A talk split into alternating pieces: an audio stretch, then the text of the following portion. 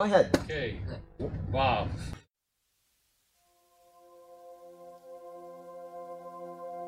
Unfailing love, come to me, O Lord, your salvation according to your promise. Then I will answer the one who taunts me, for I trust in your word. Do not snatch the word of truth from my mouth, for I have put my hope in your laws, and I will obey your law. Forever and ever I will walk about in freedom, for I have sought out your precepts. I will speak to your statutes before kings and will not be put to shame. For I delight in your commands because I love them. I lift up my hands to you, O I lift up my hands to your commands, which I love. I meditate on your decrees. Okay. You read that again about uh, freedom, and that, that's liberty. I will walk at liberty. Yeah. And so, you know what? I'm not really happy with walking at liberty today. I want you to know that. University, liberty. Yeah, I know. I'm not happy with it. You saw who their commencement speaker was this this No. time. Oh, I'll mention it in the Prosy update. Liberty. Yeah, Liberty you who who gave the uh, speech this year. I'm not happy with it. I, I at all. I'll show you on the Prosy update. I'm not telling you. You're going to have to stew, or you he'll be looking. That's what he's going to be Look doing. it up now if you want. I can just. He's not not not. That's cheating. You let him wait till Sunday when we have our Prosy update. and You'll hear who the I'll ask Courtney, my granddaughter. Yeah, I, I, I was totally depressed, and his message was so off Christian. Jerry Falwell's, there's two Falwell brothers, right? One's the president, one is the something. The And pastor, Jonathan is the pastor. Jonathan is the good, uh, the theologically sound one. Then Jerry is the one that's off in right field or No, left, left field. Yeah. Anyway, okay. So you, you, I was not happy. I'm not walking in liberty today with liberty. Um, yeah. Oh boy. We're gonna read. Uh, go look it up if you want. But I'm just not going to say it until Sunday because maybe I'll change the article. Whatever. Um, May 20. Oh, it's not the 27th. That's Sunday. I almost did it again. Today is the 23rd, 4th, 24th. Okay. No one had ever seen anything like this before. It was Pentecost, May 24th, AD 33. They kind of fudge these dates, just so you know. They have no idea that. But anyway, the 50th day after the Sabbath of Passover week. Pentecost marked the beginning of the Feast of Weeks, one of the three annual feasts when every male Jew was required to appear at the temple. It was a festival of joy with the presenting of the first fruits of the grain harvest to the Lord. Just 10 days earlier, Jesus had ascended into heaven. And keeping with his instructions, the disciples had stayed on in Jerusalem. They were meeting together when suddenly they heard a loud roaring, like a mighty wind, and it filled the house where they were meeting. Then they saw what looked like tongues of fire on each other's heads. They remembered how Jesus had spoken of a baptism of fire, and now here was a fire, and they weren't being burnt by it. And if the fire weren't miraculous enough, they began speaking in languages. I'm glad they said that because the word tongues means languages. It never means rolling around and saying a bunch of nonsensical words, ever. It is a language, it is a known language. They began speaking in languages and that they didn't know. Jews from many nations were in Jerusalem at the time, and when they came running to see what all the ruckus was about the roaring wind, the non burning flames on the believers' heads, and preaching in many languages, they were bewildered to hear their own languages being spoken by the believers. How can this be? They exclaimed. These are all these are, are all from Galilee, and yet we hear them speaking the languages of the lands where we were born. But others in the crowd were mocking. They're drunk. That's all, they said. Then Peter stepped forward with the eleven other apostles and shouted, They got that wrong, didn't they? Yes. They stepped forward with the 11 other apostles? I No. right. Yeah, no. Uh, well, when was no? It was Acts chapter one when they did Matthias, isn't it? Yes. Okay, so they did with the eleven. I was thinking it was yeah, Matthias came before that, so it was eleven apostles. Okay, our ears perked up, but we got to correct it corrected. Anyway, where was I? Um, it's uh, uh, fellow Jews, residents of Jerusalem. Make no mistake about this. Some of you are saying that these people are drunk. It isn't true. It's much too early for that. People don't get drunk by nine o'clock in the morning. Well, some do. Anyway, no, what you see this morning was predicted centuries ago by the prophet Joel. In the last days, God said, I will pour out my spirit upon all people. Your sons and daughters will prophesy, and anyone who calls on the name of the Lord will be saved. People of Israel, listen. God publicly endorsed Jesus of Nazareth by doing wonderful miracles, wonders, and signs through him, as you well know. But you followed God's prearranged plan. With the help of lawless Gentiles, you nailed him to the cross and murdered him. However, God released him from the horrors of death and raised him back to life where death could not keep him in his grip. Peter's words convicted them deeply, and they said to him and the other apostles, Brothers, what should we do? Peter replied, Each of you must turn from your sins and to God and be baptized in the name of Jesus Christ for the forgiveness of your sins. Then you will receive the gift of the Holy Spirit. This promise is to you and to your children, and even to the Gentiles, all who have been called by the Lord our God. Those who believed what Peter said were baptized and added to the church, about 3,000 in all. They joined with the other believers and devoted themselves to the apostles' teaching and fellowship, sharing in the Lord's Supper and prayer. It was a memorable day for the fledgling church, and Peter's instructions are just as true for the church today. Actually, that's not correct. I was going to bring that up, and they, they brought up an incorrect statement right at the end. Reflection Have you believed and been baptized like converts on the day of Pentecost?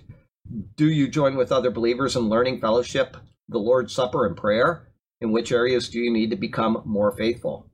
And then they cite Acts 2 44 through 47. All the believers met together constantly and shared everything they had. That's three I need to tell you about.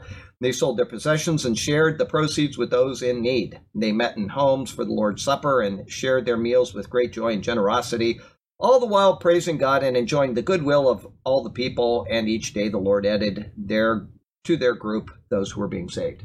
So you got a couple of problems with this passage. The first one is that um, they uh, uh, what does it say about tongues in 1 corinthians chapter 14 how many can speak in tongues?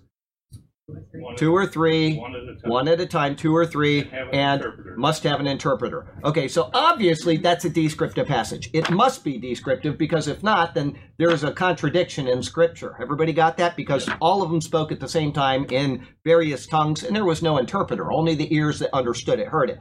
Okay so there you go. You've got right there that shows you that Acts is descriptive. 99.9% of the book of Acts is descriptive. You are never to use it for your theology except in knowing how the church was established and how the transition was made from Jew to Gentile, things like that. But you do not take verses from Acts and make them prescriptive. The second one was where it said, um, Peter replied, Each of you must turn from your sins and to God and be baptized in the name of Jesus Christ for the forgiveness of your sins. And then they said at the big end of it, it says it was a memorial day for the fledgling church, and Peter's instructions are just as true for the church today. 100% incorrect. 100%, not 99.9%, 100%. Peter was speaking to who? Jews. He was speaking to the Jews who had just done what? Crucified. crucified Christ. That's right. And it has nothing to do with us. Now, we could reject Jesus and then later call on Jesus, and then we, we would have to repent from that. But if you've never heard of Jesus, there is nothing to repent from. You call on the name of the Lord and you're saved, and then you get your doctrine and you begin to change your life as the Holy Spirit leads you and you're sanctified. Okay, there's no such thing as repenting from what you don't know you're doing wrong.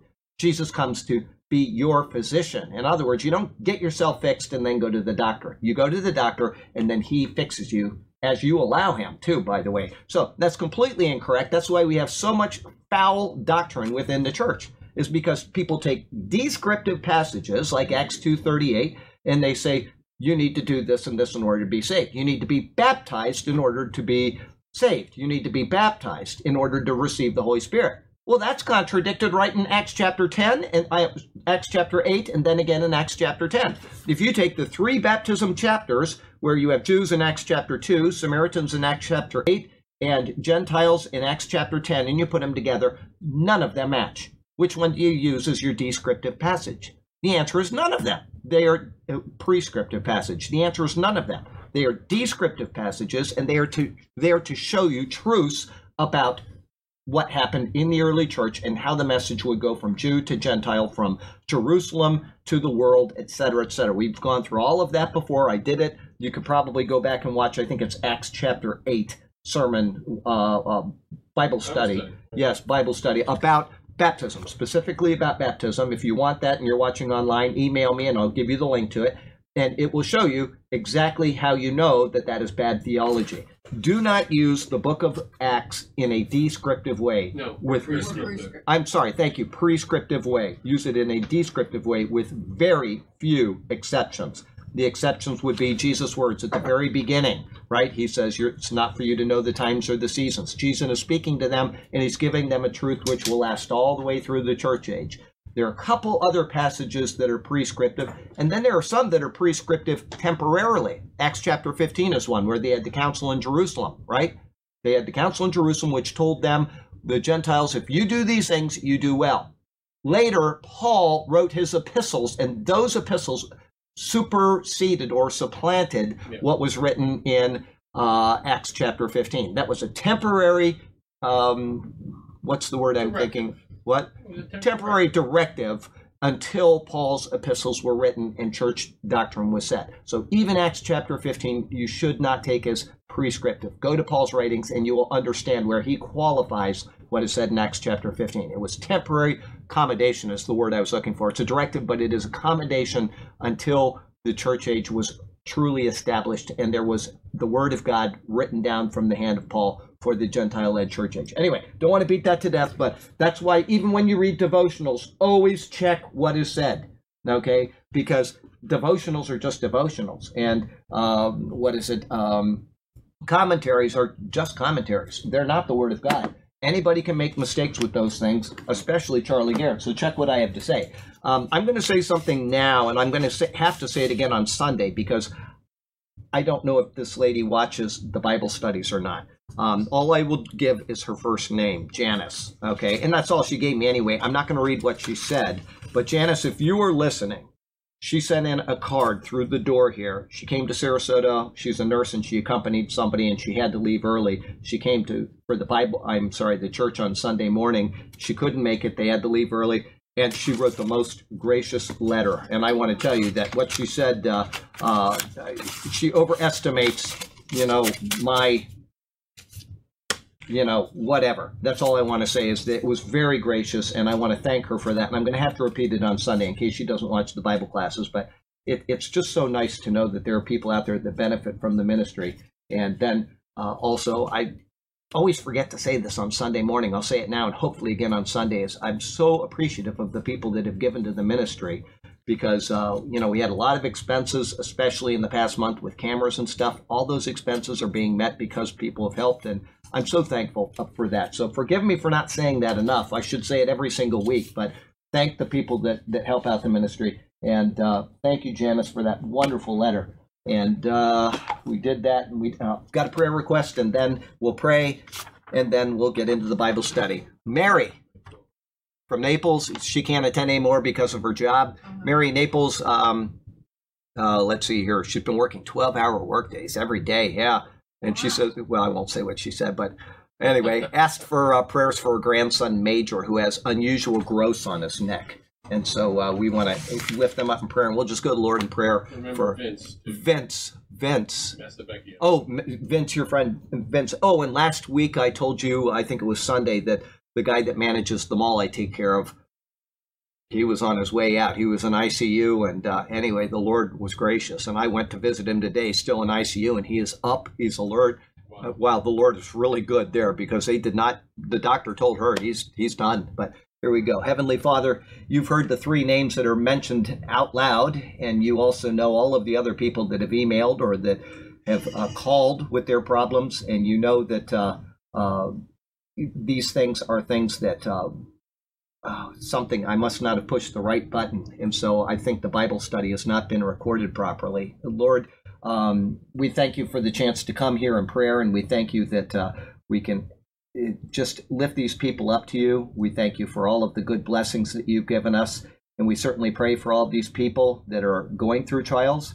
And we also pray, Lord, for the um, uh, in thanks for the people that you have shown favor to and healed. And we thank you for all the many good blessings of this life with which you have blessed us. And Lord, we just praise you, we exalt you, and we glorify you, and we do so in Jesus' name. Amen. Amen. I just it wasn't. It wasn't. It was on break. it was on I, I realize now that I did not push the Bible study button, so I apologize. Um maybe Are the letterings not big enough? I, I just forgot. I mean we get started and we're talking and I just forgot. So I maybe can cut off the beginning of the uh, Bible class, and it uh, all it, came through audibly.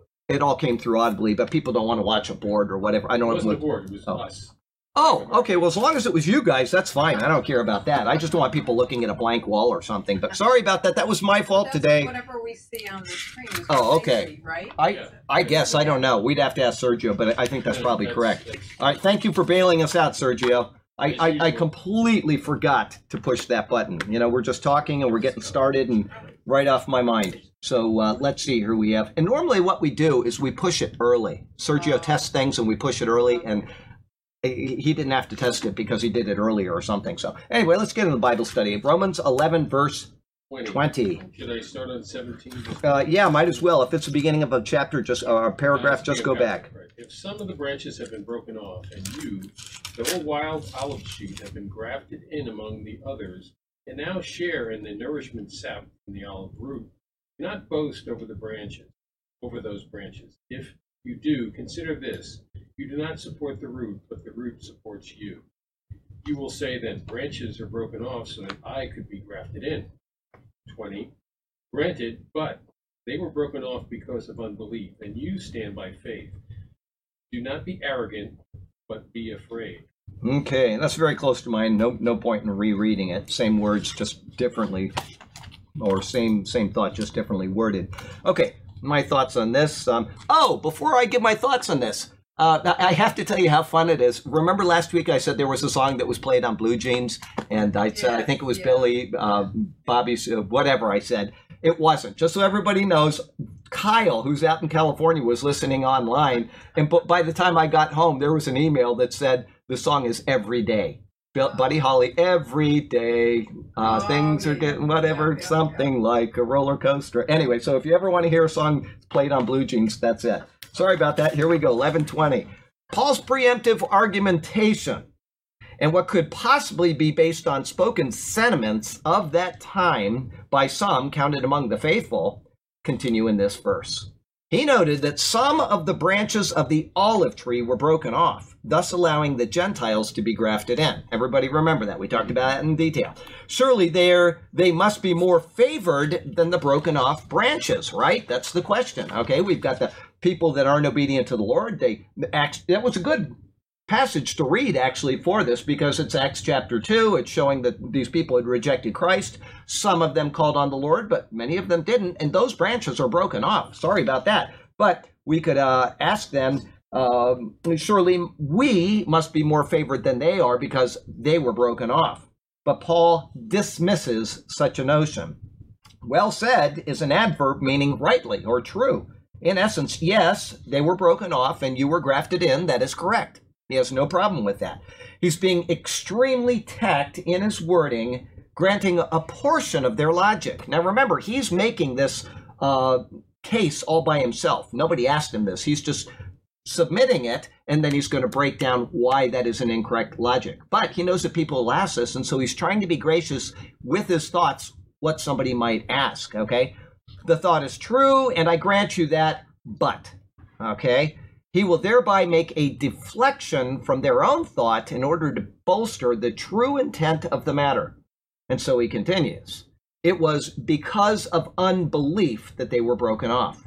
Remember Acts chapter 2, we just read it. We know that Jews did not call on Jesus. 3,000 did, later more did, but not the entire nation by any stretch of the imagination. These natural branches, they're the natural branches of this olive tree, which were born into the main root of the tree, were broken off because they failed to accept and believe in God's provision. Exactly what we just talked about from Acts chapter 2. If they didn't do what Peter said, they were broken off. Having viewed these verses concerning the branches thus far, it needs to be questioned whether what is being discussed is concerning the process of election and salvation of individuals, or rather the calling to salvation of select groups, meaning Jew and Gentile. Based on the entirety of what has been given by Paul, it must be speaking of the second view, the calling of salvation to these larger categories. That is what Paul is speaking about. He's not speaking about individuals, even though individuals are broken off as branches. Why is this important to know? It bears heavily on the doctrine. Eh, what doctrine am I thinking of? Calvinism, replacement theology. The church has replaced Israel. A concept held among older denominations and also held among many, many cults. If you're the Jehovah's Witnesses, well, we're Israel. We've replaced them. We're the 144,000. And you get the, you know, British Israelianism and you get Re- Reformation and the Catholic Church and all of these people that say, well, we are spiritual Israel. We have done this and they are out and we are in. Okay. So all of these people, including many cults, believe in this particular concept. All right. They believe they've replaced Israel.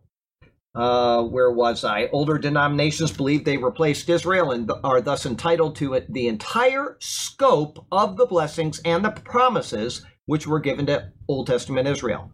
Everybody got that? We are, and therefore all of the promises belong to us, and Israel gets none of them. Why do you think there's so much anti Semitism in the world today? And not just anti Semitism, but anti Israel Semitism, or anti Semitism, or anti Zionism, I guess I would say. Right? Yeah.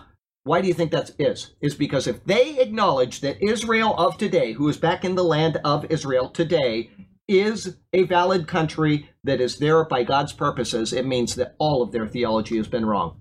All of it. You, it one thing leads to another, leads to another, leads to another. And pretty soon, uh, especially the Catholic Church, who comes down with these papal bulls and says this is infallible, right? They say this is an infallible edict, and what we say from the throne takes precedence over everything. I guarantee you that there are Catholic teachings. I, I don't know this with 100% certainty. I haven't read any, but I guarantee you that there are Catholic teachings that say that we are Israel. Okay, there are uh, probably dozens of them that go back over the many, many centuries. And so that shows that they are incorrect and that they are not inspired of God, and what they're doing is heretical. Okay, so um, yeah, it is scary.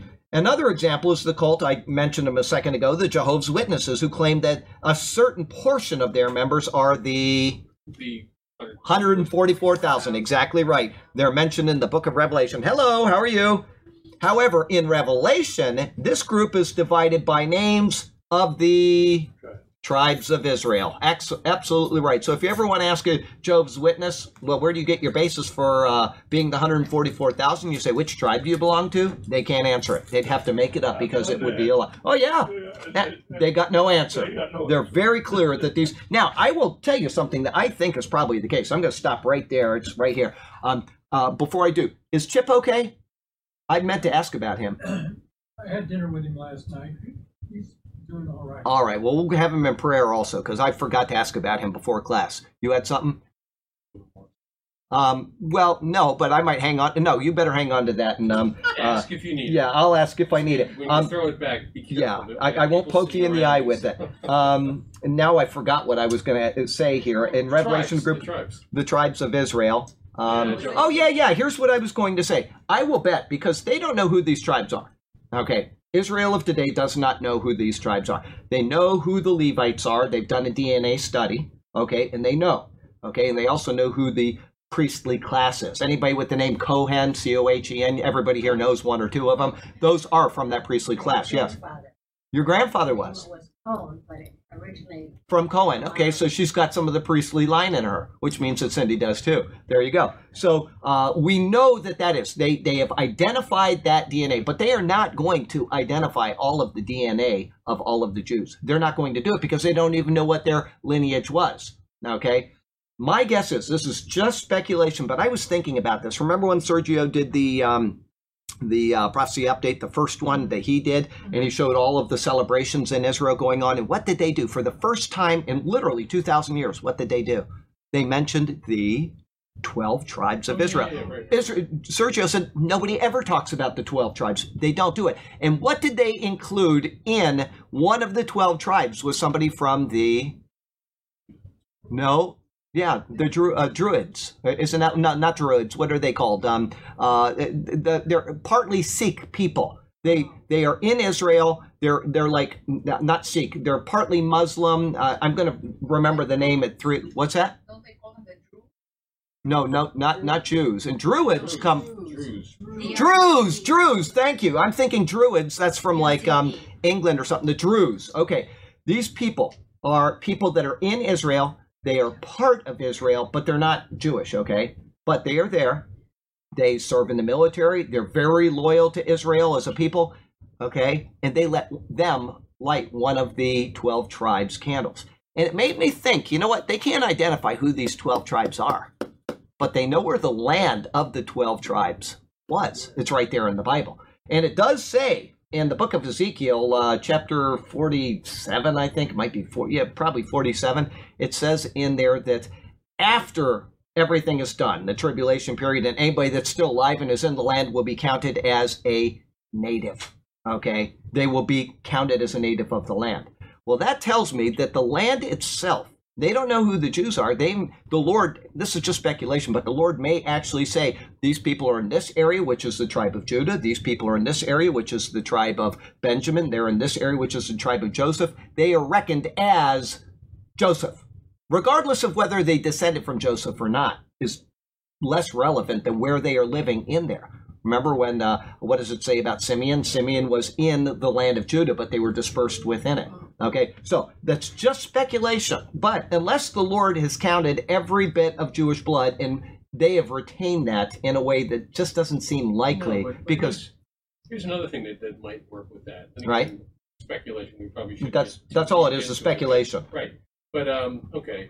Dead Sea Scrolls popped out of nowhere. Dead Sea Scrolls popped out of nowhere. So what's to say that the uh, ancient uh, uh, family lineages? DNA. It would have to go by DNA. It would have to be something that validates who they are. The hmm. lineages are not going to come back, and even if they do, they don't know the connection between Yeah, the two. so yeah. you see what I'm saying? It has to be something that the Lord has said. This is how I'm going to identify these tribes and these people. Israel's already put the Druze in there. They've already shown that they accept them as one of the tribes. So it kind of clued me in that that's possible. That's speculation. I don't want to go any further than that. I don't need to get into a debate with anybody over it at all. But it's interesting that the one tribe that they need to identify Levi, they've identified, right? Because they're dispersed all the way through Israel. They were in every tribe. There were Levites in every tribe. They had Levitical cities, etc. They're the only ones that really needed to be kept separate. And they've done that. All of the rest of them are just hodgepodged in there. They intermarried and anyway, so just speculation, but it would resolve a problem that people have struggled over for eons. Yes. I just read uh, 20th chapter of Joshua, Joshua. which that's the division. Of the land. and, and then all those cities, the, uh, the, uh, Levitical cities, uh, Sanctuary. sanctuary cities. well, it it was sanctuary, what, what, City of Refuge. City of Refuge Yeah. cities, yes, in, in all of them. But Facebook had a thing on there, that says answer this quiz Right. uh, about the 12 lost tribes. And I wrote on there, they're not lost, and I listed Anna and Asher and, and You the- bet. the three of them. Somebody answered back, well, that's what they say. Oh, that's so stupid. Yeah, people people don't want to just stick to the Bible, and that's a real problem. You need to stick to the Bible. I got into that with one of my friends today about people making things up out of extra biblical stuff, and there's just not time in the world for it. There isn't. If you're going to cite something, you say this is not scripture and this is for this reference or that. I'm going to do it in the Esther sermons. But if you want to understand what's going on in the Bible, you need to stick to the Bible. End of story with that. Okay, we're going on. Got the Jehovah's Witnesses, um, which I mentioned, and uh, we talked about that. Which which branches were they? Which branches were they? If the type of salvation that Paul is speaking of is an individual rather than a group, how could they be regrafted back into the tree? Let me ask this again. I'm going to start back. Read that sentence again. Another example is the cult known as the Jehovah's Witnesses, who claim to be the 144,000 mentioned in the book of Revelation, okay, defined by the tribes of Israel. Here's the logic. If the type of salvation that Paul is speaking about is of individual rather than by group, how could they be regrafted back into the tree if they're already claiming to be this group of people, right? As is noted in verses 23 and 24. If the intended process of restoration is something that will come about at an unknown point and distant point in the future, as is noted in verses 25 and 26, how's it going to happen? It just blows away their logic completely. They, they can't make a claim to say that they're going to be regrafted in, but they are the 144,000. They already claimed that that's who they are. Okay? Replacement theology overall and the mindset of such lesser cults and sects makes no sense when looking at the larger context of Paul's words here. Okay? Using the Jehovah's Witnesses, for example, again, how could they make that claim if they were broken off? Right. All right? How could they do that? And as my friend Mike says, he, he says, well, if blindness in part has come upon you, which we'll get to that verse in a while, then why should I listen to you? Right? Because it's speaking, if blindness in part has come upon the Jews and they claim to be the Jews, why would you listen to them? Right. It makes no sense. It makes no logical sense at all to say that we have replaced Israel when Israel is the one that's been blinded. Okay? Just keep those things in mind. When people ask you these questions and try to defend their theology, you need to have, have answers as to why their theology is wrong. Okay? Dispensationalism is correct. No doubt about it. No ifs, ands, or buts. Okay? The same is true with all other replacement theology ideas. How could they claim to be a part of the currently saved if they were claiming to be the very branches that were broken off? Makes absolutely no sense at all. Either the branches are national Israel or they aren't. If they are, then God has an intention for national Israel in the future, regrafting back in. If those branches aren't national Israel, then there is no group now in God's favor according to the gospel because the people who claim to be Israel are broken off, the branches that are broken off. There is no soundness in reason concerning this passage when replacement theology is the consideration. None. But, like I said, it's almost understandable for them to have come up with this conclusion and said, well, we're spiritual Israel because there were no Jews. They're scattered around the world. It doesn't make sense biblically, and I understand that. I wouldn't defend the doctrine, but I would say that I understand why people would accept the doctrine. Well, the Jews are out. But now that we have Israel back in the land, and we've got this group of people that has been called from all over the world, exactly as the Bible said, it's a little hard to understand how people can cling to this other than the one thing that has been the downfall of everybody since the beginning pride. Absolutely, pride. Okay, so rather, the Gentiles who are currently grafted in have been so grafted because they stand by faith. That's Paul's words there. They stand by faith. We cannot claim superiority over the Jews.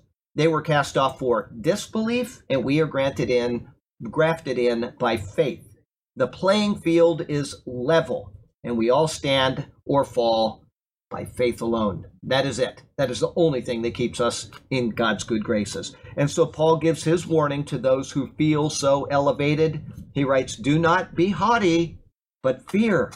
He's telling us to not be smug or overconfident, but to accept our position with humility.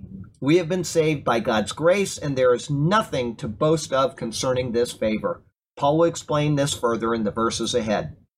Life application uh, next time, if you see that I forgot to push that button because of the I screen, didn't- I, know. I'm just saying. it was wrong. I thought you No, were let me know in the future because I just came to my mind. I had no idea. I'm so embarrassed about that. I'm going to go to bed tonight. My ears are still going to be red. I, I hate making errors like that where people online are like, you know, okay, life application. How are you saved? Anybody? How were you saved? Faith. By faith. Okay. Was it by deeds that made God happy? That's my question. No. Rather, you came to God through Jesus Christ with empty hands and a rent heart. That's it. There's no other way that you came except with your hands completely empty. I have failed. I understand that Jesus has prevailed and I want what he has. Don't forget the mercy which was lavished upon you. Remember your salvation with humility and gratitude. Okay, verse 11, 21. Go ahead. For if God did not spare the natural branches, he will not spare you either. Wow. Little scary there, isn't it? Okay. And if it's speaking in a collective sense, guess what? We are failing as a church more and more and more every day. And someday, those that believe are actually not going to be here anymore. And then, guess what's going to happen? Completely broke off. All of those branches will be completely broke off. Beginning of Revelation is uh, pretty telling about that. Absolutely. Beginning of Revelation, three chapters of speaking to the churches only, and all of a sudden in chapter 4 1, it changes. Come up here, and then all of a sudden speaking about Israel for the next how many chapters? Up until 19, verse 10, and then Jesus comes back. Guess what? With us, right? it kind of shows you that what we're seeing here is very well reflected in dispensationalism. Okay, the olive tree symbolizes much about Israel. It remains green throughout the year, which pictures God's eternal and enduring faithfulness to his covenant promises. Its fatness, or the oil in it, can be interpreted as the great privileges and honors of being Israel. No other nation has ever been so blessed. No other people have endured and prospered as they have. When cut down, guess what? The olive tree will sprout right again out of its stump. Just as Israel has been cut down and resprouted on several occasions. You can go to the Garden of Gethsemane and you can see olive trees that go back 2,000 years, don't they? Right? And guess what? They were there probably before that and they were cut down, but they sprouted back up again. It's a picture of Israel, right? And the symbolism of the olive and of Israel goes on in many other ways, all showing us the tie between God and this select group of people. They're termed by Paul the natural natural branches. There's an indication that they are the select and cherished group of people who are God's special treasure. Where is that first introduced? Well, all the way back in Exodus and Leviticus, but in Deuteronomy, he, yeah, he specifically says it. It's Deuteronomy. What's that? Yep, seven. Chapter seven is correct. See, he's been paying attention here. He reads. You've read your Bible once or twice, haven't you? Deuteronomy chapter seven, and then it says the word in Hebrew is am segula, my special treasure. That people um, am is people, and then segula. Okay, so seven six. For you are a holy people to the Lord your God. The Lord your God has chosen you to be a people for Himself, a special treasure above all the peoples on the face of the earth. That doesn't change just because they are out of favor with him. His covenant and his words to them do not change, right? And you know what? If they do, if the Lord's words to Israel, like Leviticus 26 that we went through, that guarantees that he would take, he would keep his word to them even when they were in exile and even when they were at the farthest parts of the earth. If that's not true, guess what that means? Everything else. everything else that the Lord says is has no merit at all. When it says, I'm going to save you, I'm going to seal you with the Holy Spirit, I'm going to grant you these things, it means nothing. Absolutely nothing. If he is not faithful to this group of people, despite their unfaithfulness, it means absolutely nothing to us when he says, I'm going to save you and that I'm going to give you eternal life and I'm going to do all of those things. It means zero.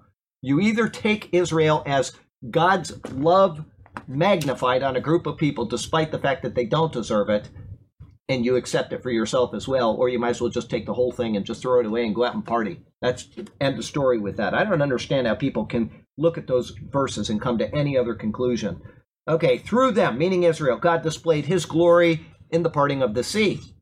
Through them came the law, given at Sinai. To them was given God's special and chosen portion of land. You know what? I'm not going to say who, but I was talking to somebody yesterday that recently went back to Israel. And they said, as soon as we got back to Israel, they said, it was marvelous. I, I, it is absolutely marvelous to go to the land and to see that it is the perfect place for God to come back to. It was that clear to them, having been gone for just a few weeks. I won't say who I'm talking Oh, about, but well, anyway. no but who you're talking about. what he said, this person said to me, was that uh, uh, if it wasn't for the people in Israel, they'd probably want to stay. in other words, they're a gruff bunch of people, right? Have you ever dealt with them on a personal level? Quite often, they're you, you do every day. He's got business partners. They're very difficult to deal with. Even when you're one of them, they're always arguing among each other. They're frustrating each other, right? So it's just the way of the world. So God has selected them and He's given them this special land, but they are so into themselves that they can't get to the fact that they are God's people and they need to honor Him and not be the way they are. So anyway, I'm not going to give any more details because I don't want to give any names away. But I, it touched me when he said that. I was completely floored. I really was. I mean, I was just. I, I never thought of it that way. That God has something absolutely special and endearing, and yet it, it gets thrown away on on wind. Anyway, um, they got the special chosen portion of land. Through them came the oracles of God, and through Israel came the Messiah, the Lord Jesus. Right? With all of this history, heritage, privilege, and honor, one would think that Israel would be safe from judgment. But such is not the case. Their failures and their rejections of God and His Word and of His Son led them to being broken off branches. Because God looked upon this special group of natural branches and deemed that they were to be broken off, Paul warns the Gentiles. He says, He will not spare you either. If the natural branches can go, how much more easily can the unnatural branches go? And I would qualify that. I would say that the unnatural branches have been given far, far more than Israel was ever given in the oracles of God. The writings of Paul, James, Jude, the book of Revelation, we have all of it now. And if we can't pay attention to what gives us the grace of God, that explains the grace of God and the fulfilled work of Jesus, I mean, the Jews, the leaders were arrogant, they were prideful, they didn't want to hear about the Messiah, understood, they represented the nation, the nation was broken off. Some Jews understood and came to be saved, and some continue to throughout every generation. But look at what we have. Look at the promise that we have based on one word grace. And if we can't cling to Christ because of that, how much easier would it be for us to be broken off? So I even qualify my own remarks here. Paul hands the Gentiles a sobering reminder of their tenuous position. We have been grafted in and we can be cut off again, and we will be. As I said, end of the church age, when the believers are gone, church is done. The church age is over. They're going to be on a new plane, and they're going to have to prove it through not taking the mark of the beast. Anybody takes the mark of the beast cannot be saved. They can never be saved. It is a done deal. It does say, though, that those who did not take the mark of the beast and were executed will be brought back to life. This is the first resurrection, right? And they will live and serve with God for a thousand years. So there is hope, but it's going to be something that is completely different than anything that we have to face at this time. Okay? So, unless one dismisses the doctrine of eternal salvation, the only logical conclusion is that these verses, as noted in the Romans 11:22 commentary, which is coming, are speaking of Israel as a group, not as individuals. Not all Jews had or have been cut off. Rather, the majority, which speaks of the whole, were broken off. In like manner, Paul must be then speaking about the majority. He must be, not the individual concerning Gentiles. In other words, the term he may not spare you is not speaking of a loss of salvation.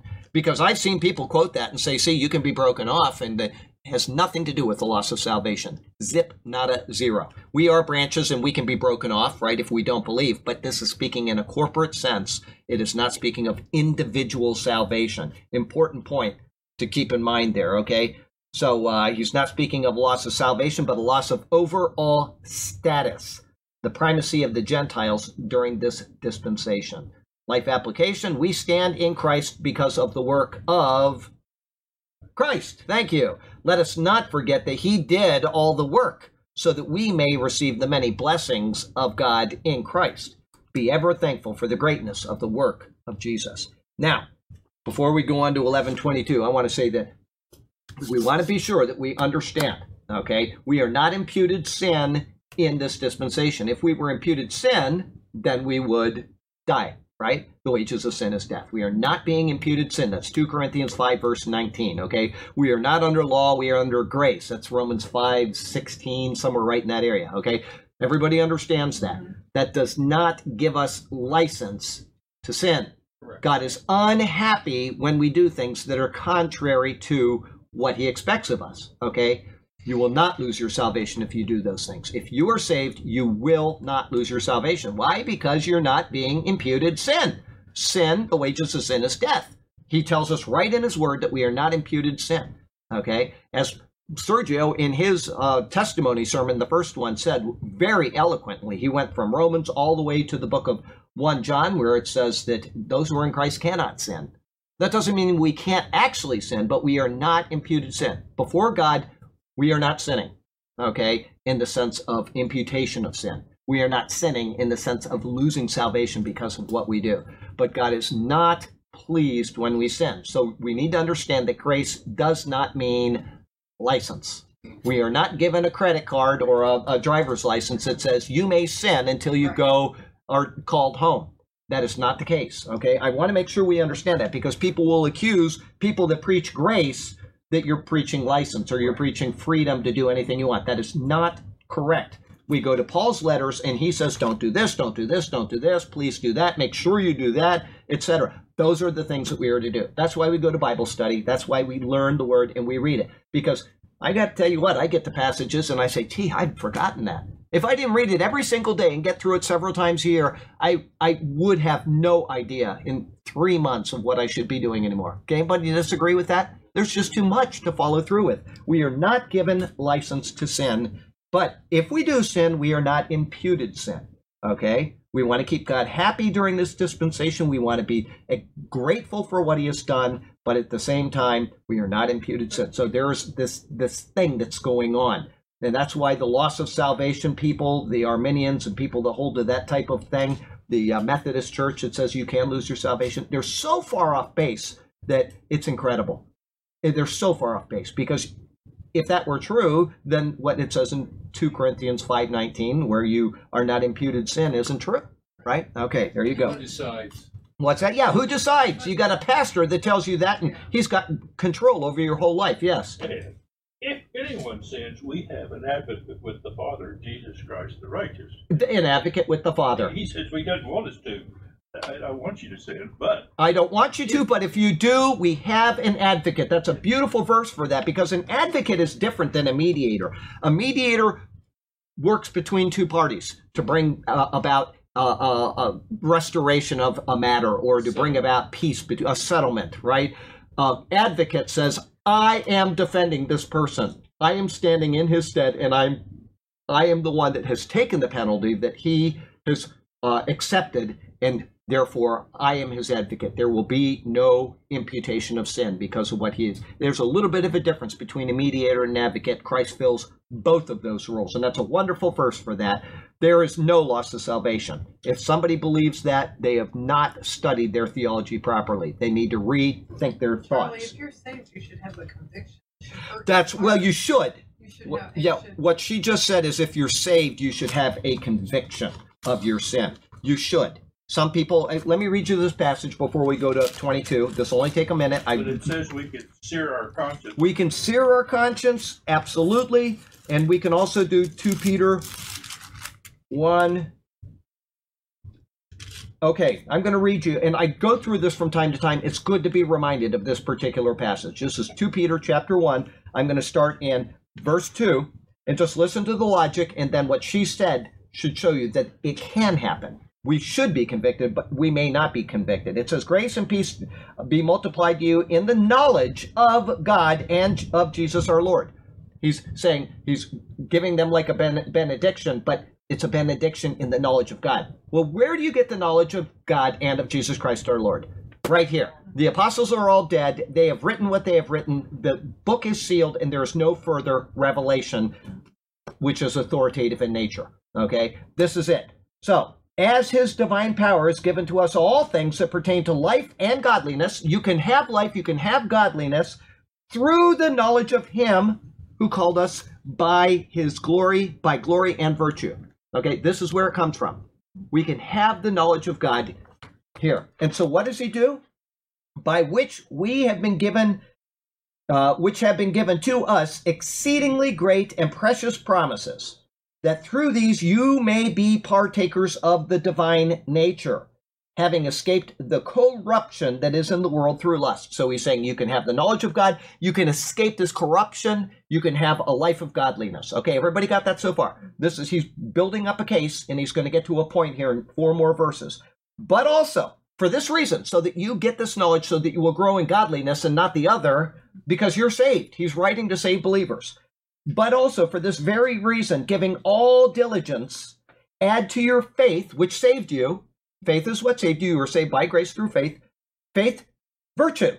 Add to your faith virtue. And then virtue, knowledge. So he says, first have faith, add to that virtue. I'm going to be a virtuous person. I'm going to act rightly. Okay? But that's not enough, is it? He says, add to it knowledge. So you have virtue, make sure that you have knowledge on top of that. Each step, if you leave out any one of them, you are going to fail. Okay? But for this very reason, giving all diligence, add to your faith virtue, to virtue, knowledge. To knowledge, self control. I can know to do right and not do it. I have no self control. So add self control to that knowledge. Okay? To self control, perseverance because you can have self control and all of a sudden you let it go and you start letting it slip up. You need to persevere in your self control. You have the knowledge, you have the virtue, you have the self control. Add in perseverance, okay? And to perseverance, godliness. Work your way through this. This is something that we are to do. We are to work for it. It's not for salvation, it is for pleasing God after salvation. Okay? Now think of the people that don't do this. What you just said. Are they going to do that? Absolutely not. They're just going to start falling away. They have not lost their salvation, and we're going to see that in two more verses, actually, the third verse from now. Verse 7 To godliness, you're now acting in a godly manner, brotherly kindness. Actually, apply your godliness towards others and not just towards yourself. And to brotherly kindness, love. Okay, that's the highest virtue Paul writes about in 1 Corinthians 13. Peter writes about it here. Build on it until you come to a point of love. And he's speaking about the brethren, probably about all people in general, but it's very hard to love certain groups of people in this world at this time, especially when they're belligerent to you. Okay, but you want to do these things so that you become a mature Christian who is able to love. And then he says, for eight, for if these things are yours, all of these things that he just said in order, if they are yours, you will neither be barren nor unfruitful in the knowledge of our Lord Jesus Christ. You will have progressed to great knowledge of, and you will be fruitful in the knowledge of Jesus Christ. Okay, but verse 9, here it is. For if he who for he who lacks these things is short-sighted even to blindness and has forgotten past tense has forgotten that he was cleansed from his old sins he's saved his sins are forgiven. He had the faith and he did not add to it. If that isn't a verse right there for eternal salvation i can't think of another one in the bible that is better. Absolutely he has been forgiven and he has failed to do what he was asked to do and he's actually forgotten that he saved it all. And god has not. You talk about the faithfulness of god leviticus 26 faithfulness it's right there in 2 peter 1 verse 9 okay? So do those things. That's why we come to bible study. That's why we read the uh, the bible. That's why we go to church or we listen to sermons as we're driving in the car whatever else is to become mature christians so that we don't become that guy who's walking about in a vapor having no idea if he's saved or not. I don't know if i'm saved and yet he is right? How many of us have, has that fit though? We called on jesus and then we wandered away and uh, this is why we redirect ourselves continuously redirect ourselves to the word of god. If you don't do it if you are not moving forward you are moving backward. There is no such thing as stasis in this universe. Okay, an object that is in motion tends to Stay. stay in motion. Okay, doesn't matter. You're going to either be going in that direction or that direction, but you're going to stay in motion. There's no such thing as I'm just I'm satisfied with where I am theologically, and I'm not going to go any further. You're going to go back. All right, that's all there is to it. Okay, so verse 22. Consider therefore the kindness and sternness of God. Sternness to those who fell, but kindness to you, provided that you continue in his kindness. Okay, little difference. One. Uh, I'm not even done. okay, go ahead. I was going to say. Otherwise, you will be cut off. Oh, good. You acted like you were done. I was going to say there's a little more in my verse than is in yours. Okay, so I'll, my, mine is a little different anyway. It changes kindness to goodness, but anyway, therefore consider the goodness and severity of God on those who fell. Severity on those who fell, but toward you, goodness. If you continue in his goodness, otherwise you will be cut off. Remember, he's speaking about a corporate body. Individuals are broken off, individuals, but that's not what he's speaking about in the context. He's speaking about the group. He's speaking about Jew or Gentile. Okay? And as I said, if we have replaced the church, then guess what? Or I'm sorry, if we've replaced the Jews, then we've been broken off because we are now Israel, and so why listen to us at all? That that is the idea that you should ask any Reformed theologian or any Jehovah's Witness or anybody else. Well, if that's you, then why would we want to go to church at all? Right? Crazy. Okay, verse 22. Um, let's see here. Therefore, the word therefore asks us to go back and reconsider the preceding verses. And so what we're going to do is we're going to start at Romans 1, verse 1, and we're going to go through the whole thing to find out what he's. No, I'm kidding. Anyway, he wants us to review the preceding verses. Paul spoke of uh, branches being broken off and branches being grafted in. These things were explained so that we could understand what has happened and what could happen based on whether God's people continue in him or apart from him. Based on his words, of all that, he says, therefore. And then he goes on, consider the goodness and severity of God. We are asked to reflect on how God deals with man. This is a God man relationship. This isn't some dubious thing that he's just making a point about. This is actually humanity, the people of the world, and how God deals with them.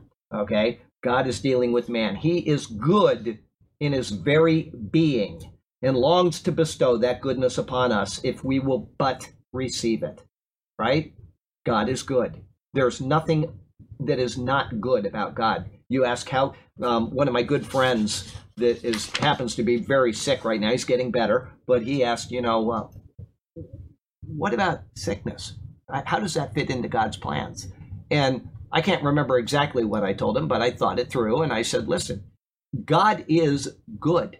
Everything that He intends for us is good. We are in a fallen world, and we can't expect everything to be good. Now, here's an example I always give to people.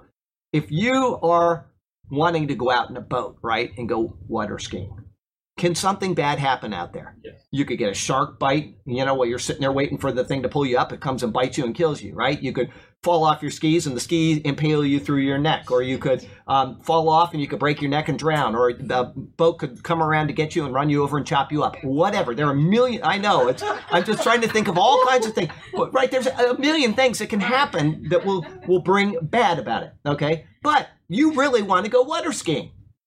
God says to you what? I don't want you to go because I know it's not good for you. You could die out there. Well, what would your reaction be? Well, yeah, who, yeah, tyrant. Who are you to tell me what I can't do? I'm a very good water skier. I've done it my whole life, and I've never had a problem. Right? Who is to blame when something like that happens? It's not God. God is inherently good. He wants the best for us. Man fell. He told them what would keep them from falling and that they would live forever. He didn't say it explicitly, but he said that if you do it, you'll die, which means that they'll live forever if they don't. Right? He gave them the ground rules, and then he cursed the earth. There's going to be thorns and thistles. I step on a thorn. Ouch! Right? Is that God's fault?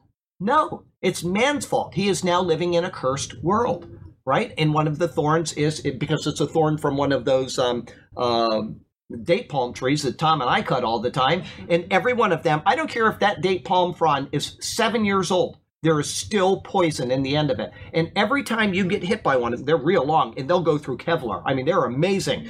You get hit by one, and what does it do? It gets infected and it hurts like a hammer hit your arm. I'm not kidding. For a week, it, oh, it hurts bad, right? You get one in your eye, don't do it. I'm telling you, that is real painful. But it, you, it- this is a fallen world. Is it God's fault? The answer is no. And when we get sick, it's all tied into this. He didn't want this for us. We brought it on ourselves. But there is a good end to all things. We've got, I think I gave him the example of the car. You've got a car, right? And it starts to rust. And then the rust turns into a Oh, hole. Well, what is the hole? where the car was. where the car was. It's a lack of a good thing. The metal is a good thing. God created it perfectly, but now there's a lack in it. We would call that lack evil. Evil has now come into the world. Evil is not a thing in and of itself. Evil is a lack of a good thing. It's the lack of God in the world. Evil is a lack of God. And so if you think about it properly, there can actually be no complete true evil. There is evil in different gradations, but there's no such thing as absolute evil because that would be a complete absolute absence of God, which is impossible. Okay, but evil is a lack of a good thing, just like rust is a lack of the. Satan has goodness in him. God created him. He cannot be perfectly evil. There is goodness in Satan in the sense that he was created in a certain way. He was, but he's very evil. He is the author of evil, right? But there, God did not create evil. He created a good being which turned evil, and it is not perfectly evil. It, it's just not. Think it through, and there's no such thing as absolute evil. Anyway, um, so uh, we there what? Well, hell, you know what? What does it say now? It, it- obviously, the translation could be the word is Sheol, which means a lot of different things. But what does it say in uh, the Psalms? It says, "I go to hell, and behold, you are there." God's presence is everywhere. He is everywhere. Now, the word is Sheol, obviously. They chose to translate that word hell. Sometimes it's the pit, sometimes it's death, sometimes it's this or that. But anyway, even then, there is no place that God is not. God is omnipresent. He is omniscient, and He is uh, om- omnipotent.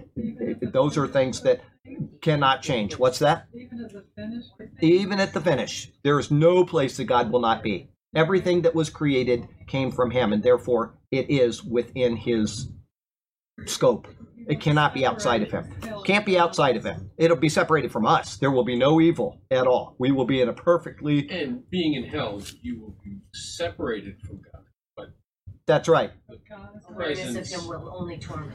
It- yeah. Well, it, here's what I like to tell people about hell. I don't want to get too far onto this because, but I will say that if you want to know the definition of hell to Charlie Garrett, I, I can't think of anything worse than this.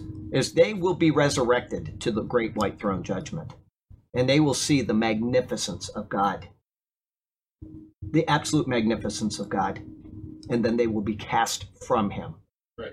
from his presence. That alone, knowing the absolute perfection of God in Which every rejected. which you rejected would be the epitome of hell to me. I can't think of anything worse than having that seared in my conscience as a being and then knowing that I have no part of that ever.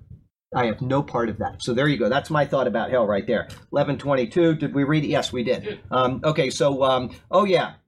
This is how it should be and how God would have it at all times. However, there is a contrast. It is the severity of God. I'm going to go back and read this whole paragraph again, just so we have the context. Con- consider the goodness and severity of God. We are asked to reflect on how God deals with man. He is good in his very being and longs to bestow that goodness upon us if we will but receive it. Okay, I already said that. When we do, and when we continue in that goodness, then we are the objects of his favor and the recipients of his many graces. Okay, I'm not talking about grace, I'm talking about the graces, all the favorable things that he gives us. Okay, this is how it should be and how God would have it at all times. So that explains the severity of God. It explains the fall. It explains what happened after the fall and all of the sickness and all of the things that happened in the world. There is a contrast. It is the severity of God. Adam found out about the severity of God. The Jews found out about it. The church will find out about it. When we fail to remain in God's goodness, then the opposite of his goodness is the result. This does not indicate any change in God. There's no change in God. Okay? He is unchanging in his being. Rather, this indicates a positional movement on our part. I've given the example before. You have a column. I'm standing on the good side, and I decide I don't want to listen to God. I move to this side. He didn't change at all. He's the unmovable, right? But we change in relation to him. Okay? And that's just an example. God isn't a pillar, but you understand what I'm saying. It is we who change in relation to God. Okay? This indicates a positional movement on our part. And then I give the column example, which I just gave you. I'll read it anyway. Um, imagine a fixed column. If we are in God's good graces because of obedience, we will be on one side. If we fail to remain in that state, we move positionally to the other side. The column is fixed. Thus, without change in God, we receive his severity because of our choice of failing to comply. The Lord didn't change when Adam ate the fruit exactly what he said would come about would come about. On the day that you eat of this, you shall die. And along with that are consequences. You are now in a fallen world. They died spiritually. The connection is gone. And when you're spiritually disconnected from God, a lot of bad things will come along with it. God didn't change. We don't affect God one iota. Okay, when we think of God, people always email me, and some of them are angry at me when I say it, but God is impassionate. If God is passionate, meaning he changes and he shows more love and less love, then it's not the God of the Bible. God is impassionate. God is love. There is no change in his love. There will never be any change in his love. He is infinitely loving in all ways. He is infinitely just. He is infinitely holy. He is infinitely righteous. God's love does not change. Okay? But his our relationship with him, the love towards us will change. We are in a position where his love can no longer be bestowed upon us because we have something which keeps us from him okay? And so all of those other attributes attributes of god will come into play. But he is infinitely loving and he is impassionate. He will never change in his state of love or in his state of and i may be using the word improperly impassionate if i am. My friend always sends me emails and says you used the wrong word. I don't care. I'm explaining what the word is right now okay? So you know what i'm talking about. The love does not mm-hmm. change okay? And he impassionate means that he cannot show passion in the way that we do. Okay? It doesn't happen. He just is love. All right, let's go on. This is what was prophesied to Israel concerning obedience and disobedience. And what and this is what resulted from those states. Paul says now that we are no different. Though the spiritual banner has passed from Jew to the Gentile, we can ex- can we expect different treatment from God who does not change? Can we? Absolutely not. If we have the banner, we and it says that Japheth will dwell in the tents of Shem.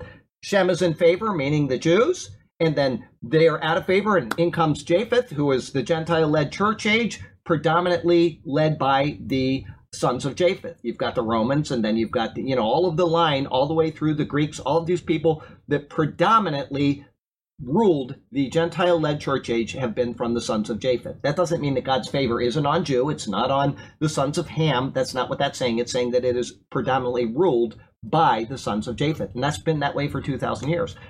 Japheth will live in the tents of Shem. Okay, but guess what? God doesn't change, and if Israel was broken off and we fall away from God the way that Israel's fallen away from God, can we expect any different? Because God doesn't change? No. We have exactly the same thing that will happen to us that has happened to them. All right? So we cannot expect different treatment. And this is what we need to learn from Paul's introduction. He says, Therefore, consider the goodness and severity of God. At the same time, God's attributes will be viewed differently by these different groups. During Israel's time of punishment, Paul explains on those who fell severity. They have received his judgment because they did not remain in God's good graces. Contrasting that, he next speaks of what occurred towards the Gentiles. And then he says, But you, goodness, right? Israel's fall, Paul goes on and says, is riches for the world. God's goodness has been lavished upon the Gentile peoples. His favor has been directed to a people who are not a people. Remember, he cited Hosea? You, I, people who are not a people, right? But there is a caveat concerning our favored status, which is, as Paul says, if you continue in his goodness. If is a big word. It's only two letters, but it's conditional and it's very important. If you continue in his goodness. Israel didn't, and they were cut off. The same then, based on the unchanging nature of God, must be true. Speaking to the Gentiles, he notes that if they continue in his goodness, they will receive his goodness. Otherwise, you will be cut off. Absolutely. That's Paul's words. That's not mine. That's right out of the Bible. Otherwise, you will be cut off. If God's chosen and beloved nation was cut off, remember we went back to Deuteronomy 7, verse 6. You are my special people, my holy nation. If they can be cut off, especially considering that they are the natural branches, which Paul is a Jew and he's explaining this about his own people. Only a fool would do that if it wasn't true. Right. right? Absolutely. If he says that, if the beloved nation they are the natural branches, then what should the wild branches expect? The same severity and abrupt change in the situation as they are cut off from his goodness. Guess what? Coming soon to a rapture near you. I hate to say it, but the, the church is going to suddenly be completely cut off. The Lord is going to take those who are his, and the church as a whole, talking about Jew and Gentile, will be cut off. That doesn't mean all those people are going to go to hell. That's not what it means. It means that those people will now have to not take the mark of the beast and they will have to show their allegiance to Christ in a very special way. That's seven years of heck on earth, right? Okay, that is what's coming. It's going to come, and when that happens, God's favor is going to go back. It's going to go back to the Jews. All right, they're going to go through their own tribulation, though, because they're going to build the temple and they're going to do all the things that Daniel chapter 9 says is going to happen. But eventually, they are going to be the exalted nation once again. God is working them towards that slowly but methodically, doing it throughout history. And we are at that. This is what's exciting about Israel today, isn't it? We're at that point in history where we know it's going to happen. They are in the land. It says in the book of uh, Amos, last words of the book of Amos, it says, I will plant them in their land and they will never be cut off again, says the Lord your God. It will never happen again. If you see them kicked out of the land, this ain't no good. And I'm going to tell you what, it is not going to happen. They will be in that land. There may be just a couple of them left, and they're going to mourn over what they see happening. But they, that land is going to be theirs. Absolutely 100% guaranteed. 100%. It will never happen. Okay? Having seen this train of thought as summed up in this therefore that we just went through, it should be evident now that this verse cannot cannot be speaking of individual salvation. If somebody uses this verse and they cite it to you on Facebook and they tell you that you can be broken off and that you can lose your salvation, they have completely mishandled the entire context. That's why we went through all those verses very carefully and very methodically. That has nothing to do with the loss of salvation. Zip, zero, nada. Okay? It is it is not speaking on an individual level at all. This is not a verse which is acceptable to support the erroneous view that one can lose their salvation. Everything must be taken in context or it is a pretext. Thank you. Pretext means lie for those of you in Rio. What is it he says? Um Rush Limbaugh Rio Oh, he says it Rio Linda. Rio Linda. Yeah, he says it every every time he's talking. He uses a big word and he says, "For those of you in Rio Linda," meaning they have no idea English or whatever. He's just funny about. It. Does it every every time. Anyway, um, uh, disregard. Oh yeah, here we go. Everything must be taken in context, or it is a pretext. Disregard any commentary which points to this verse as substantiation for loss of salvation. If you are in Christ, you are saved, past, present, and future. Life application always check the context of a verse carefully. Remember, we went through Acts chapter 2, and at the end of that uh, devotional, the last thing they said was completely taking everything out of context. Everything. Always check the context. Who is being spoken to? What is it referring to? Is it describing something or is it actually prescribing something for those people? For those people at that time, Peter's words were prescriptive. Absolutely. Just as when he went up and uh, they were speaking to them in Samaria, another six chapters later in chapter 8 those were prescriptive for those people at that time. But it is not prescriptive for us at this time. Like i said if you were to take 2 6 and 8 or sorry 10 2 8 and 10 and you were to put them all together then you would have no theology at all. Which one do you choose and which one do you not choose? They're descriptive passages. They just simply tell us what happened for a specific reason. Go watch the uh, the uh, whatever the uh, old um, Bible study, and you'll see. Okay. Anyway, um, what are the surrounding verses? What is the overall message? What is being conveyed? Can this verse stand alone, or is it dependent on other verses to make a point, etc.? Keep these things in mind, and may your doctrine be pure and undefiled. I've got something. You talk about context. I'm going to tell you something that is, it's sad. It's sad but you talk about keeping things in context. Who is speaking? Who is being spoken to? My friend Arlene sent me. She posted on my wall on Facebook. If you want to see it, just go look. She somebody took a picture of a daily devotional. You know, tear off oh, this one. yeah. It's got May third on it, Yeah. and then it's got a Bible verse on it. You saw that? I think it was the one from Jesus Calling, or was that? No, that's No, no, no, no, no. This is something she posted else. on my wall, and I'm going to read you. I'm going to read you the verse. Okay? Now you talk about context. It says here, hang on a second here. Um, I want to make sure I get the right one. It says, I think it's this one. It is this one. Luke 4, verse 7. This is on the daily devotional Oh, or daily um, thing, this, this calendar where they give you a nice verse every day. Therefore, if you will worship before me, all will be yours. he got it.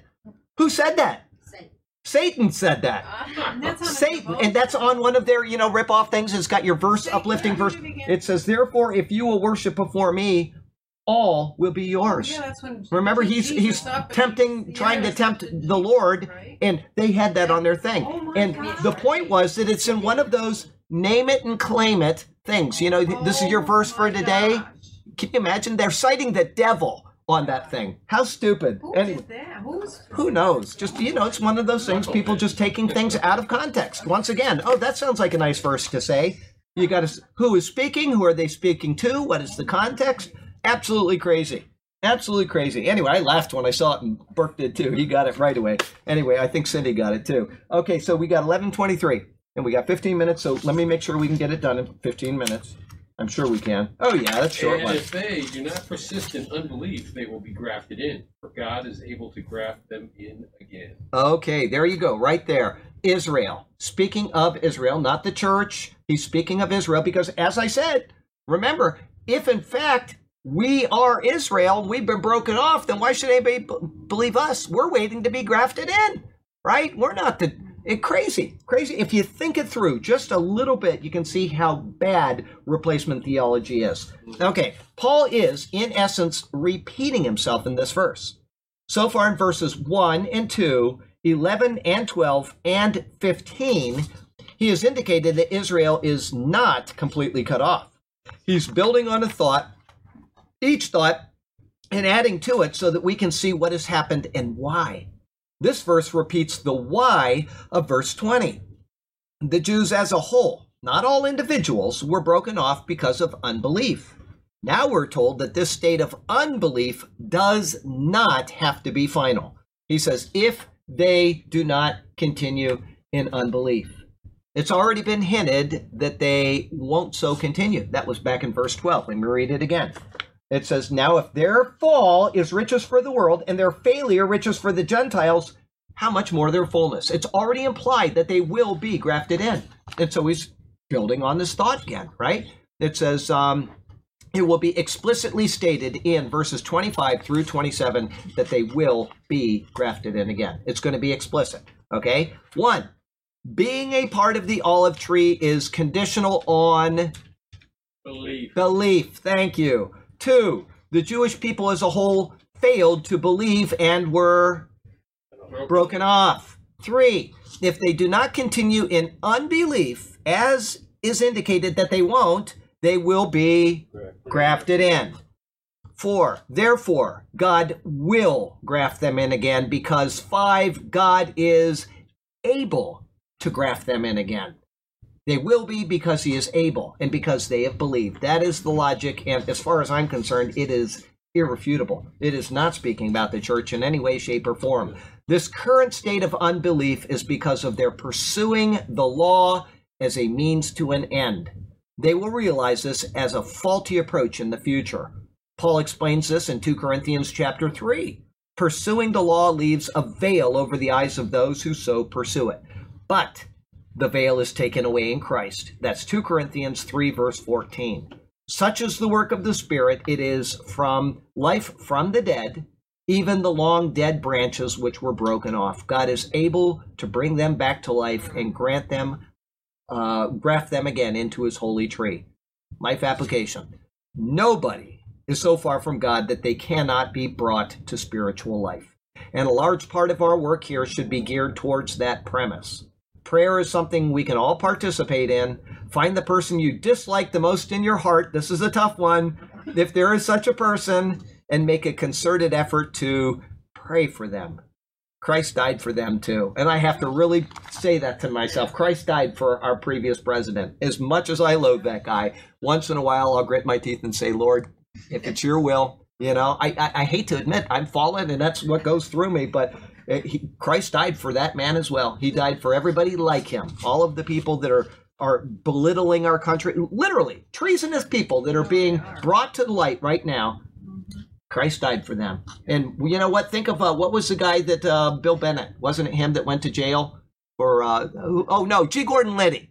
G. Gordon Liddy, right? He went to jail and yeah, he became a TV announcer, right? We all do things that are wrong, right? Christ died for us. You might go to uh, prison. You might meet the Lord. You never know. I hope they go to prison, but I'd hope that in prison maybe they meet the Lord. I we have ten minutes and we're going to do one more, so let's do it. And yeah, There we go. After all, if you were cut out of an olive tree that is wild by nature, and contrary to nature were grafted into a cultivated olive tree, how much more readily will these natural branches be grafted into their own olive tree? Can anybody see anybody but Israel in that? I mean, literally, can anybody? I don't know how anybody could look at these verses any other way than just simply saying, "He's obviously speaking about Israel." Okay, let's let's read it. Here we see an explanatory statement of the previous verse. Paul said, "And they also, if they do not continue in unbelief, will be grafted in." For God is able to graft them in again. That was the previous verse. Paul is explaining that. Paul will now expand on this, giving insights into why this is so. The word for will reveal how God is able to graft the Jews again into the spiritual root. And not only that, but that it is a more likely event than one might expect. Speaking to the Gentiles, Paul says, If you were cut out of the olive tree which is wild by nature. Okay, speaking of Gentiles, we all know that.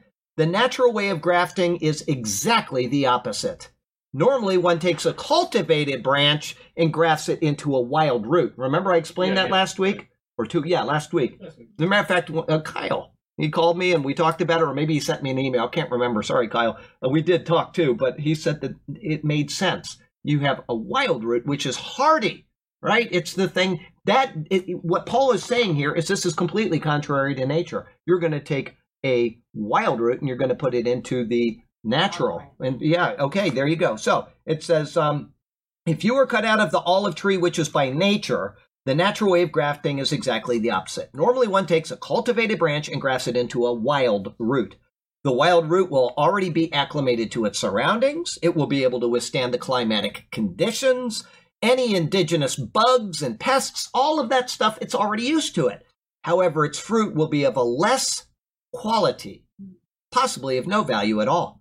And so, in order to think of it now, that's us. Hmm. No value at all, right? That's what he's he's telling us. This he's not saying it explicitly, but we can know that that's what he's saying. You have the highest quality, which is the Jew, and we know this. Anybody that can't admit that the Jews are the highest quality, even in their unbelief, I said it a couple weeks ago. They're the doctors, they're the lawyers. You want the worst criminal, you got a Jew, right? I'm telling you, the Jewish mafia is so bad that you don't even know who they are. It's not like the yakuza; they got tattoos all over, letting you know, or the the mafioso up. The Jewish mafia are they they control everything, right? Whatever the Jews do, they do it plus. Okay, so we know that we're talking about the top quality, whereas the Gentiles are of a less quality. We know that. Anybody that can't see that is just simply biased against the Jews. Isn't George, George Soros? Yeah, George Soros is. He's the, the wicked of wickeds. There you go. Perfect example. Wait a minute. Perfect example. Okay. Yes. There's difference between the Shemite No, no, no, no. I'm not getting into that. That is not correct. I'm not going there. That is incorrect. You read wrong, and we've talked about that before. They are Jews. They are Jews. I know that people say that, and you read it on the internet. And why do they do that? Because they want to dismiss the people in Israel are not the true people. I, that is incorrect. Jews are people that are brought in. In Exodus 12 is the only requirement that is given for a person to become a Jew. Everything after that is all tradition and et cetera, et cetera. If you were brought into the Jewish people, you are the Jewish people. I, I'm not going any further. I just said that in Ezekiel chapter 47, the people that are in the land will be counted as natives when that happens. God has reserved this group of people, and they are Ashkenazi, Sephardim. I don't care. I, I, I, I absolutely not. That is untrue. If they are in the land of Israel and they proclaim to be Jews and they are observing the Passover and all the things that are required, they're Jews. Done. Okay. Anyway, I, I do not hold to that. I know you do, and I know other people do. I do not. Okay. So eh, because it's incorrect. Anyway, we'll go on. Um, however, its fruit will be of less quality, possibly of no value at all. We've got four more minutes. And so, in order to have a tree which can withstand the contrary conditions and yet produce yummy fruit, the cultivated grafts are placed into the wild roots. Hence, you have the hardiness of the life support and the yummiosity of the cultivated graft. The graft remains unchanged despite its new surroundings. As Paul says, what occurred with the Gentiles is that they were gra- grafted contrary to nature into a cultivated olive tree. The wild graft is lesser quality fruit that is grafted into the higher quality root. This is a humbling thought when rightly considered. It is the Jew who originally has the higher quality root who also bears the yummier fruit. So much for boasting on the part of the Gentiles. Because of their more noble origins and their ability to more readily accept their own root, how much more will these, who are the natural branches, be grafted into their own olive tree? That's what Paul is asking. Paul is asking the Gentiles to reflect on what occurred and how it was contrary to what they knew from nature. It is they, not the Jews, who were grafted in this contrary manner. If we readily understood and accepted the message in the spiritual nourishment of Christ, how much more when the Jews, of the Jews, when God grafts them in again?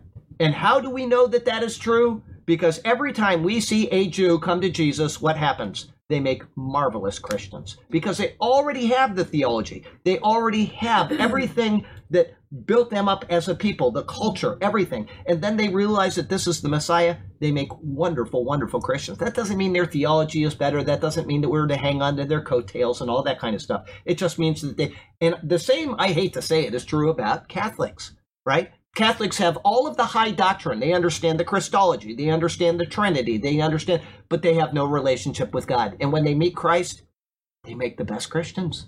Why? Because they already have the grounding. Okay? People that are brought up in the Baptist church and live their whole life knowing Jesus, they make great Christians, but they're usually not the ones that excel in Christianity. They don't excel in understanding the Bible. They just know the Bible and they love the Lord, and that's fine. Some of them may excel, but I'm saying that when Catholics meet the Lord, they usually burn up the pages of the Bible. The same is true with Jews. Okay. Anyway, so um, get haughty, though. Oh, yeah, don't get haughty though. Don't get haughty. I was not a Catholic. I was an Episcopal. I was Catholic light growing up. So um, we've got to. Uh, uh, warm. yeah, yeah, I'm warmed. Okay, we got two minutes. I got to finish. This doesn't mean, please understand, that God actively breaks off and God actively grafts. Okay, this is just an example. God knows all things in advance, including the coming return of Israel to the life giving root. But his foreknowledge isn't necessarily causative in nature. We need to understand that. He simply knows in advance what will occur and tells us of it before it comes about asking us to pay attention to both the prophecy and the fulfillment of the prophecy. This is why it becomes so important for the church to open their eyes to the return of Israel to their homeland, to the reestablishment of them as a united people, and to the blossoming messianic movement among the Jews. God's plans are coming to their fulfillment, and Israel, his natural branches, are being grafted into this holy root. Okay, it's not a one sudden process, it's what's going on. At some point, it will become a national movement and a cry for the return of the Lord. What the impetus for this will be is yet uncertain. We talked about this already, but it is coming, and it will usher in a time of unmatched wonder on the earth. Coming soon to a millennial kingdom near you. Life application Israel. Pray for Israel and be willing to speak to Jewish people about the wonder of Christ and how they are actually closer to Him than they may realize. Read and know your Old Testament because it is the tie which you can use to connect them to the one who is its fulfillment. Right? That's our job. Jew. Completed Jew. Let me have that pen real quickly. So, Use that. oh, thank you. I forgot we put that there. I'm going to remember that next week because we put that there last week and I forgot. Thank you. Okay, put it right back there. Spirit That's right, on Joel the house of David and the inhabitants of Jerusalem. of Jerusalem. The spirit of grace and supplication, so they will look on me whom they have pierced, and they will mourn for him as one mourns for Zechariah 12. Zechariah 12. Okay, there you go. All right, let's close in prayer. Wonderful verse to close with. Heavenly Father, thank you so very much for the faithfulness of your uh, promises that are being kept to the Jewish people, because without that, we would also be without hope in this world. But because you're faithful to your unfaithful people, Israel, you will certainly keep your promises to us. And that is a wonderful delight to our senses when we think about it. No doubt about it that you are a covenant keeping God, and every word that you speak is truth. So we we feel assured and we feel reassured of that. And so thank you. And Lord, we certainly pray once again for the people that were mentioned at the beginning. Vince, who had his stroke, and um, uh, thank you that Alan is doing better in the hospital, and we'll pray that he continues in that. And Mary's grandson, Major, we'd certainly pray for him as well, and for all the other people that are out there that are facing their own trials and, and difficulties. We lift them up. Chip, our brother Chip, who hasn't been here for a while. And uh, Lord, we just love you. We thank you for all the good that you've displayed in our lives, and we just want to praise you and exalt you as we go into the rest of the week. And we pray that Sunday will be a good day for us to get together and fellowship once again. Lord, we pray this in Jesus' name. Amen. Amen. Okay, now let me push the button to back this up. Uh, yeah, hello. I can't believe I forgot that. I hope that works out okay It's for gonna folks. be But fine. let's see, we're going to go to um, break now. See, I've got to push it twice.